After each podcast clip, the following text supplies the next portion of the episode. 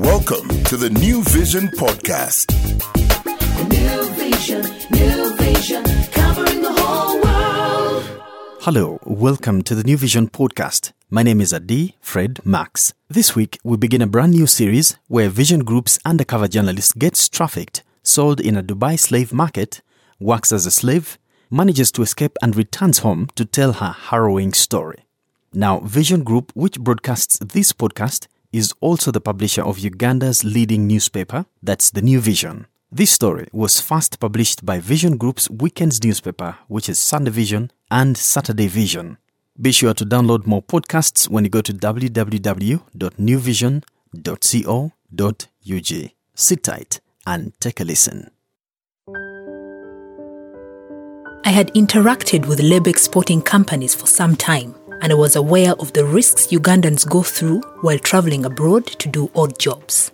But I had never imagined the real shock that slave trade in the modern world actually is.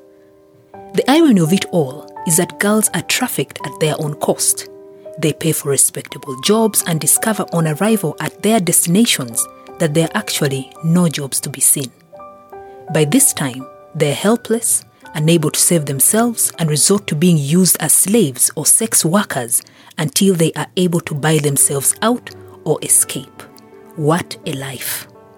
It is easy to imagine how disappointing, but not how scary it can be when you are the slave in a home you do not know, cannot locate, and are unsure if you will come out alive to tell the story. My story starts on January 7, 2020, when I stumble upon a Facebook comment by a lady who goes by the identity Monica the Proud Muchiga. From our long chat over several days, I get the idea to pretend I want to work abroad so that I get trafficked and give my first hand account to the world. I have no idea the extremes to which the experience will stretch my nerves and almost cost my life. Monica is talking about why the Oman government has banned Ugandan housemaids. I inbox her for details, and she claims she was working as a housemaid in Oman and had experienced no problems whatsoever. She blames social media for the bad press about housemaids working abroad, adding that it is overhyping the few isolated instances of bad experiences. Through messenger texts, I learned from her that there are Ugandan agents who can smuggle me into Dubai at a cheaper cost than the officially registered companies. I am excited at this point. Monica, who claims she was trafficked through Kenya to Oman, offers to help me try my luck. She says she has a sister who can find me a way to get to Dubai on fair charges. It is the first time I hear someone praising trafficking. Monica shares her WhatsApp number because she says she does not trust Facebook. Through WhatsApp, she sends an audio recording from an agent who says she only has job openings for housemaids. Her condition is that I pay 1 million shillings before leaving Uganda. According to her, debts are not acceptable. Monica tries to convince me to pay, saying I will be earning 1,200 dirhams, which is about 1.2 million Ugandan shillings, and will never regret my decision. I say I don't have the money. Later, she gets back to me saying she has another agent who does not want a single coin. At this point, I am curious. The agent will cover the cost of the ticket and visa. I only have to pay what is needed to process the required documents in Uganda.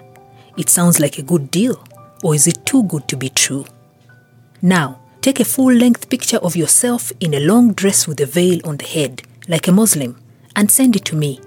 You must smile and stand straight to prove you have no disability, Monica instructs me. She also advises that I hurry and take advantage of the list of applications they are working on. She says if I send a picture that day, I will get my visa the following day. I discuss the story idea with my supervisors at Vision Group. It is decided that I'm given life insurance, Interpol surveillance, and a rescue plan is in place in case I went off the radar. Alex Sembatia, the executive director of Make a Child Smile, an NGO which helps repatriate girls stuck in the Middle East, is also contacted to keep an eye on me. On January 9th, Monica forwards me a recording of a lady speaking in broken English, identifying herself as the agent in Dubai. She says she's working on my visa application and wants a photocopy of my passport and my photograph. Monica says since we have become like sisters, she will talk to her to find me a comfortable home to work in. Monica then tells me to go for hepatitis B screening as well as testing for HIV, syphilis, and pregnancy. I'm supposed to send the results to a Dubai agent whose number she gives me. The other costs are a yellow fever vaccination and 500,000 shillings, which is supposed to facilitate my movement through the airport without any problems. According to Monica, housemates destined for Dubai must bribe someone at Entebbe airport to facilitate them to get through. This is because girls who are traveling on their own for work are suspected to be victims of trafficking and are blocked. Only those being exported by registered labor export companies are allowed through.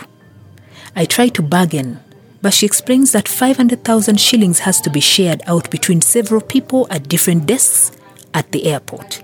By the time the trafficked girl comes into the airport, a line of officials who include the police, airport staff, immigration officers, and intelligence agents have to coordinate to ensure she passes through without any hindrance whatsoever.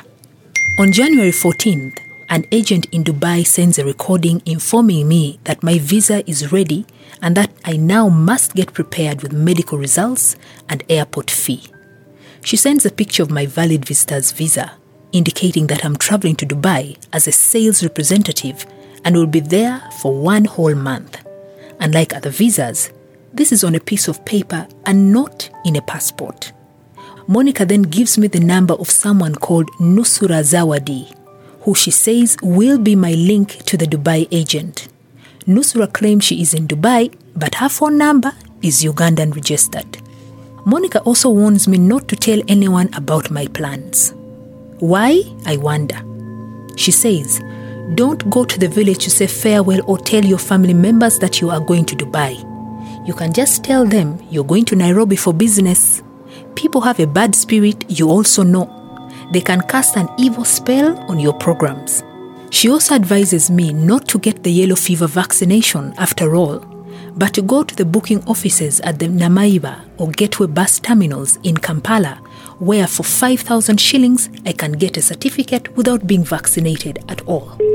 I call Nusura, who claims it was she that applied for my visa. She says she applied for the eight visas and mine was the first to come out, so I should consider myself blessed. However, she emphasizes she will not guarantee my passage through Entebbe without the 500,000 shillings. She too advises me against telling my family and friends about my upcoming trip. Nusra starts calling me sister because we speak the same language. She briefs me on what I should wear on the day I travel and instructs me to pack only three long dresses, six knickers, sanitary pads, and three veils. She says I'll find the rest of the clothes I need in my employer's home. She also warns me not to use text messages on WhatsApp because officers at the airport can read them. She suggests we communicate using voice notes. Later, Nusura says I should not bother with the medical documents.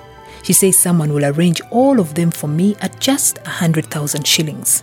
She gives me a number 0773 512913 on which to pay the money. It is registered in the name of Bira Asanati. I am supposed to pick all the documents on the day of the travel on January 22nd. The day before I travel on January 21st, Nusura calls and briefs me on what to say while at Entebbe airport. She gives me answers to possible questions at the airport, and I spend the night memorizing them. I am supposed to be at the airport by 6 a.m. in the morning on January 22nd, although the flight is scheduled for 10:30 a.m. I am skeptical that I will travel because I still have no visa in my passport. I also have neither the air ticket nor the medical forms necessary to travel. Nusra says I will find them at the airport. However, at about 8:30 p.m. that night, she sends me a copy of my invitation letter, a copy of the visa placed in my application letter, and a ticket all through WhatsApp. The invitation letter is from Nuwagaba Silvano from Dubai on telephone number 557013 issued on January 15th, 2020. I'm supposed to refer to him as my cousin. His resident identity card is also attached. His passport number is B1338837 and he's a resident of the United Arab Emirates, having worked there for the past three years. The ticket is from Kenya Airways. I print everything out. That night, I fail to sleep. I keep wondering whether I have made the right decision taking up this challenge. Thank you for listening to the New Vision podcast, and this brings us to the end of our first episode of our Dubai undercover story. The second episode of this story is going to be released on Wednesday, and our undercover journalist will be making more revelations to this story. You can download and share. Go to www.newvision.co.ug. Stay safe and God bless you. You've been listening to the New Vision Podcast. New vision, new vision,